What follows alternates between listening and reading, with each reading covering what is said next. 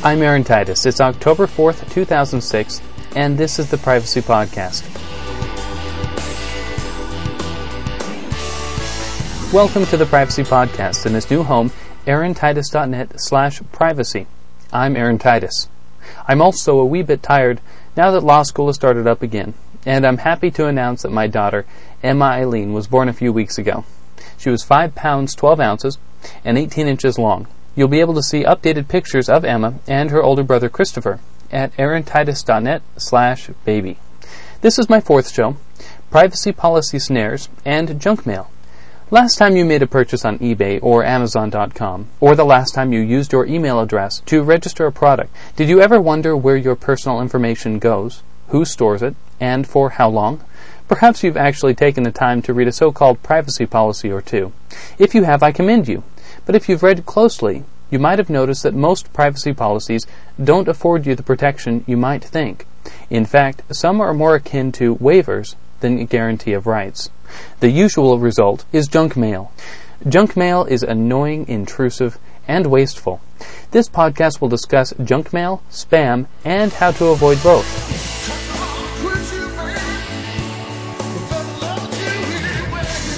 I hate junk mail.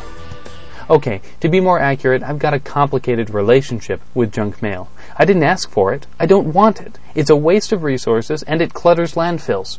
On the other hand, junk mail keeps the postal service in the black. It's the reason that a stamp doesn't cost $2.50. So, where did this boil on the belly of personal privacy come from? I'm afraid we have only ourselves to blame. Simply put, it's cost effective. The only reason you get junk mail is because you and your friends respond to it. Junk mail wouldn't exist if it didn't increase sales. The sooner people stop responding to a form of media, the sooner it goes away. Take pop-up ads, for example. A few years ago, they were the rage in online marketing. Then they got annoying and people started ignoring them. Now, many computers have built-in pop-up filters. Too bad we can't have junk mail filters on our mailboxes. That won't happen as long as the post office sells mailing lists. So, while the world would be better without junk mail, I've developed three standards that allow me to live in a peaceful coexistence with this privacy irritation. First, I demand to know how a company got my contact information. More important than if I get junk mail is knowing how the Acme company got my mailing address. Second, I demand the ability to completely opt out once. Third, I can peacefully coexist with mail that arrives without my name on it or if I have specifically requested it. I want to talk about demanding to know. I always demand to know how a company got my contact information. I'll often ask a company representative this question. The first answer I usually get is, I got it from the computer. yeah, because I have a personal relationship with your computer. Or, just slightly less sophisticated, it's public information. I then explain that even if it is public information, that still doesn't answer the question about how they got it. Raising this objection, I have talked with several company marketing directors. Many of them have pointed me to data mining companies or to public tax records. It turns out these companies get their information primarily from tax records. That's right. Unfortunately, homeownership has thwarted my battle against junk mail. I live in Maryland. Here, the Property Tax Code, Section 2-211, requires the tax assessor to make all real estate tax information available to the public. This public information includes, quote, the name and address of the owner. In addition, by gubernatorial mandate, the Department of Assessments and Taxation is making all of this information available online. Or in other words, it really is public information. Dave Lyon, Counsel Assistant Attorney General for the Department of Assessments and Taxation, explained that the state of Maryland will not, under any circumstances, make an individual's name and address private. After all, the government has a legitimate interest in knowing where I live and confirming that I have paid my taxes.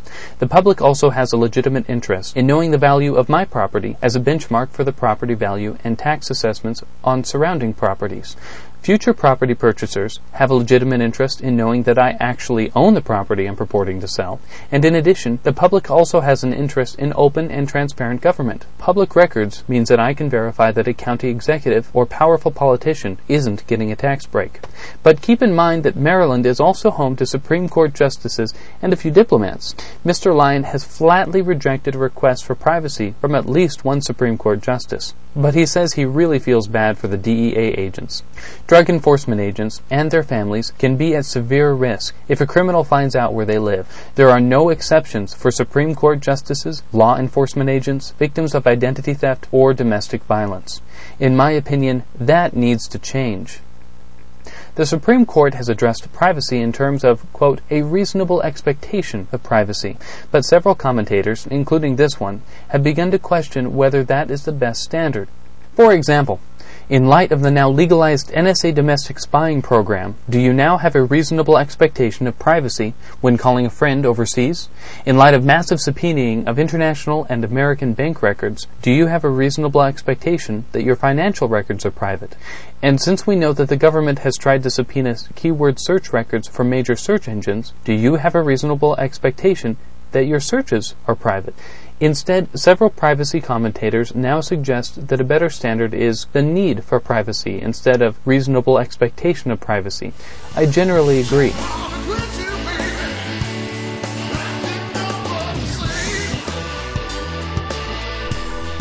Now back to those public records. Those public records aren't the only place to get your personal information. When was the last time you clicked on that little button that says, I have read the Acme Company's privacy policy and agree to it? Did you actually read it? Occasionally, the policy is so egregious that I refuse to do business with the company. Next time, take the time to read it and look out for some common privacy snares. The first privacy snare is we don't share your personal information unless we can gain from it. Uh, now, of course, no privacy policy is actually going to say those words. Instead, privacy policies often assure you that they will never share your personal information with those elusive third parties. Unfortunately, the only difference between a third party and an affiliate may be a marketing agreement, or merely an agreement to sell your information to another company for profit. For example, if Company A offers to purchase a list from Company B, the ensuing license can create an affiliate relationship between the companies, and voila! Company A is no longer an evil third party. In addition, large corporations may have hundreds or even thousands of subsidiaries, sister or parent companies, agent relationships, or marketing agreements. Many organizations refer to these as a family of companies. Isn't that nice?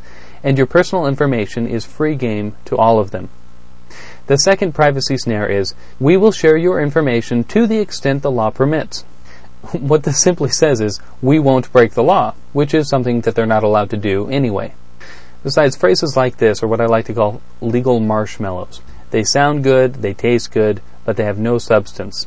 This is especially true because privacy is an evolving patchwork of legal doctrines and statutes across the country. The next privacy snare is you can only opt out of some of our marketing, but not all of it. This is one of my least favorite. Consider KeyBank's privacy policy.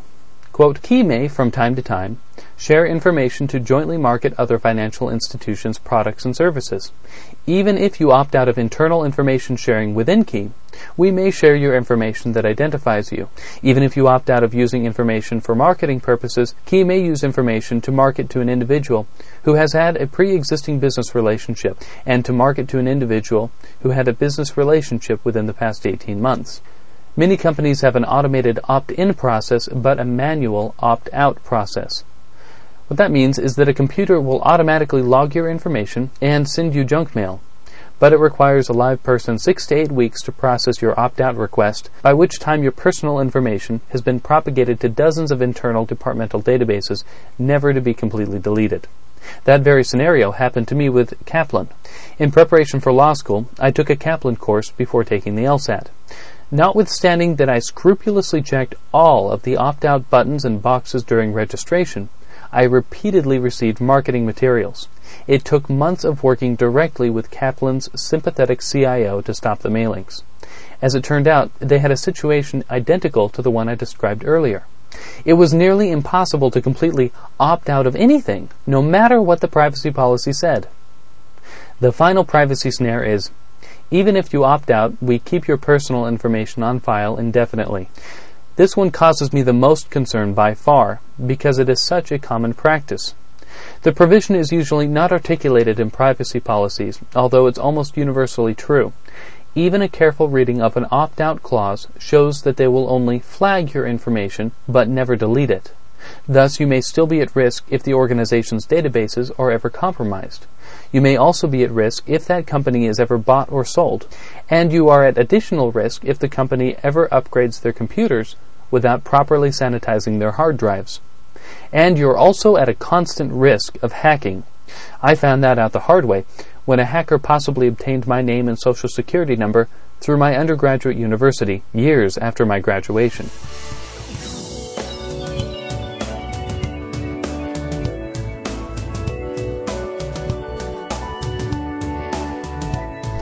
It's time for this episode's privacy tip how to avoid junk mail. The first thing to do is opt out of pre approved credit offers. You can do that by dialing 1 888 5 OPT OUT. That's 1 888 567 8688. Or go to optoutprescreen.com, which is the official consumer credit reporting industry opt out website. Second, don't respond to unsolicited mail if you get it. You are only making junk mail more cost effective. When you do order online or otherwise, you can do what I do and enter codes or bogus apartment numbers into your mailing address. For example, use the address to line to enter a description, such as Kaplan, March 17, 2006. Whenever I get a piece of mail from Kaplan or one of its affiliates or someone with whom they have a marketing agreement, I can trace it to the transaction I made on March 17th. I also keep track of bogus apartment numbers in a spreadsheet. For example, apartment A27 is a Norton antivirus purchase that I made last year. So if anything arrives addressed to Aaron Titus, apartment A27, I can trace it back to the transaction I made with Norton. Always question why a company needs your information and decide for yourself how much they actually need, regardless of how many fields are marked required. And finally, never do business online with a company that does not list a phone number or alternative contact method. Well, thanks for joining me. Do you have a privacy question or an idea for a show? Email me privacy at aarontitus.net. I'm online at www.aarontitus.net slash privacy. Today's music was End of the Line by Timothy C. Lee, online at podsafeaudio.com. Sound effects that I didn't do were provided by the Free Sound Project at freesound.iua.upf.edu and Stonewash at stonewash.net. Sort of live and sleep deprived from my closet, this is Aaron Titus.